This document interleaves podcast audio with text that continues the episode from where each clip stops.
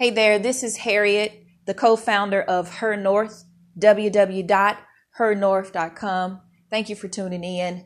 We are a community of women that's committed to putting our full confidence in Christ and living a life where we can thrive, regardless of the circumstances that may get tossed our way.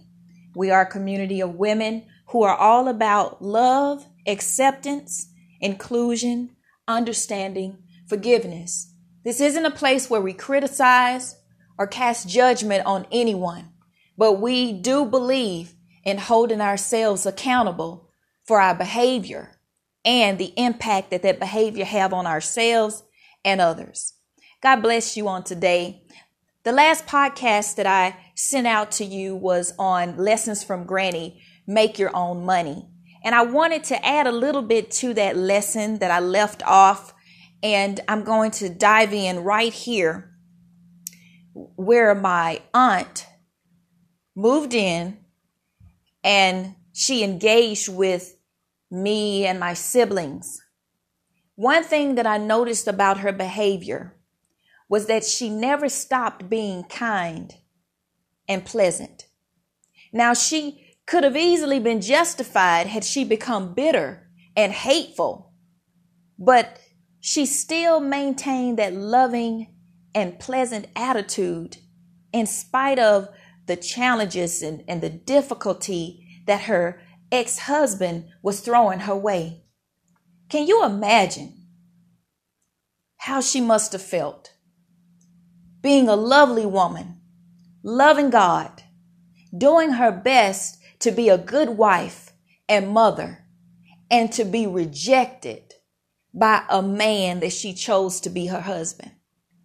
But yet, she managed to still show love to others.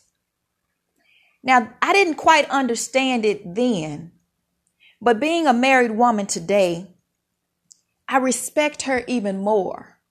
Because had she decided to be rude and bitter and just allowed that to permeate her whole being, she would have been justified in her flesh because that's enough to make a woman bitter, to marry a man that was determined to be unhappy, that was rude and selfish and unkind. And the more love that she showed him, the more hateful he became. But she never allowed it to change who she was and to cripple her, cripple her faith.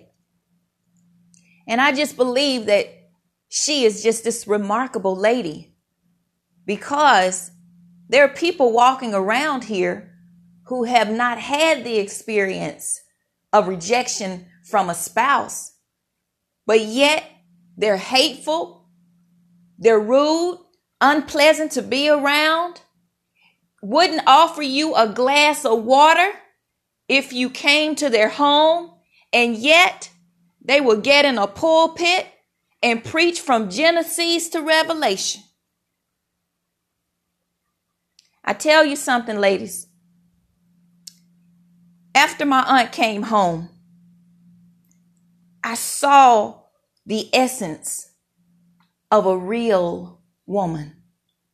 She and my grandmother worked together to, to, to keep that household running like a little engine. And it was indeed remarkable.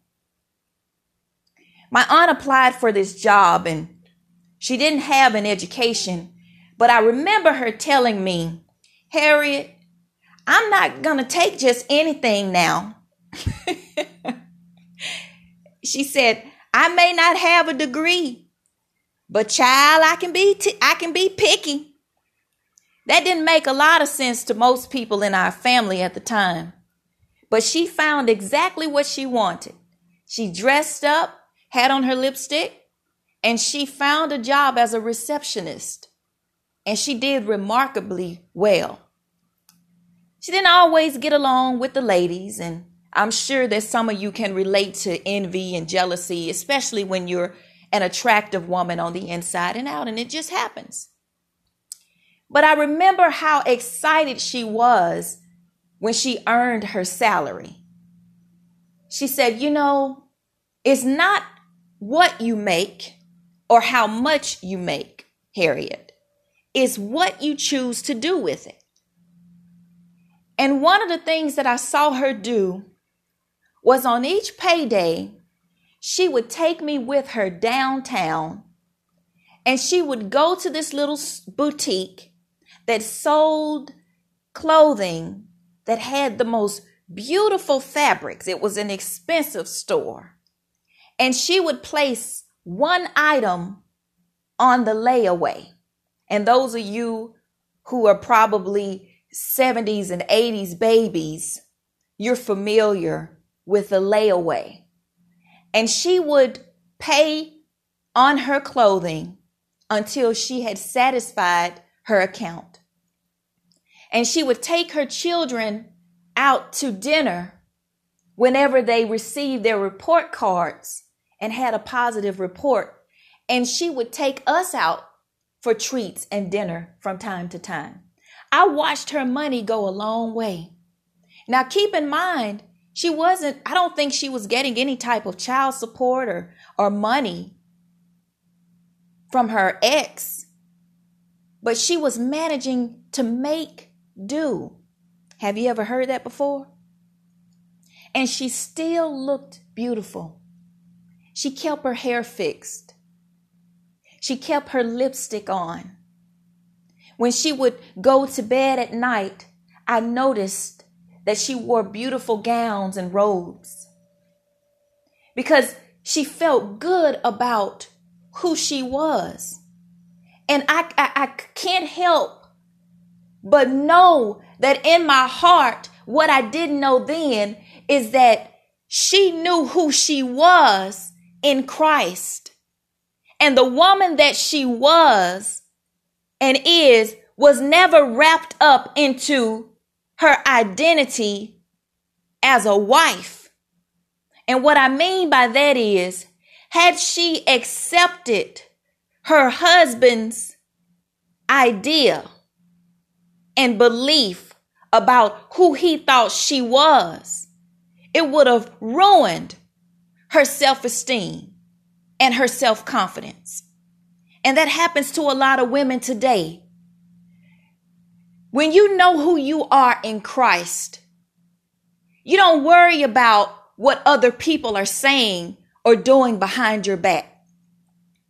But but when you find yourself getting caught up and, and, and listening to what other people say about you, you'll start to allow yourself to gain weight, to stop dressing well, feeling good about yourself because you have adopted their belief about you when they are not qualified nor have the authority to define who you are.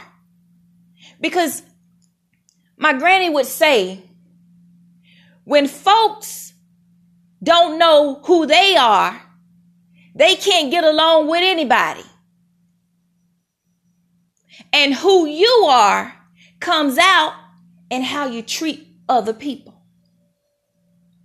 And this was evident in how well my aunt treated others. She was just loving, just a loving woman. And, and I would watch her every night take out her Bible and read scripture. She would go into the back room of the house and read her scripture. And I, and I realized that because she was filling her heart and her soul with the word of God, that she was able to stand when the tornado came, when her failed marriage tried to knock her down. And, and when she and my grandmother may, may not have seen eye to eye, she was still able to respect her despite of despite of her flesh. And that was because she was abiding in the word.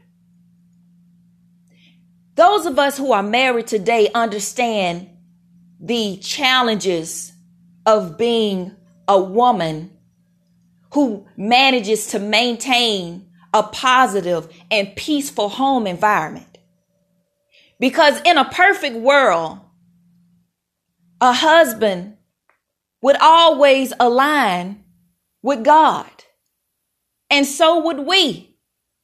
But we don't live in that world. We live in the real one. And in this world, we have to use godly principles to dictate our decisions. My aunt made her own money. She made her own money. And she would pray over her money. She would tithe with her money. She would also share. And she told me this. She said, Don't love anything more than you do God, not even money. Because everything that you have belongs to God, it's not yours to keep. And you're supposed to use it to glorify God. Because if you don't be a good steward of what you have, you could lose it. And I appreciate her for teaching me these lessons about money. And the other thing she said was, You must have your own money because, Harriet, if I had relied on that man to take care of me and my children, I would have been on the street. When you pray, don't pray for God to just bless your husband so that he can take care of you.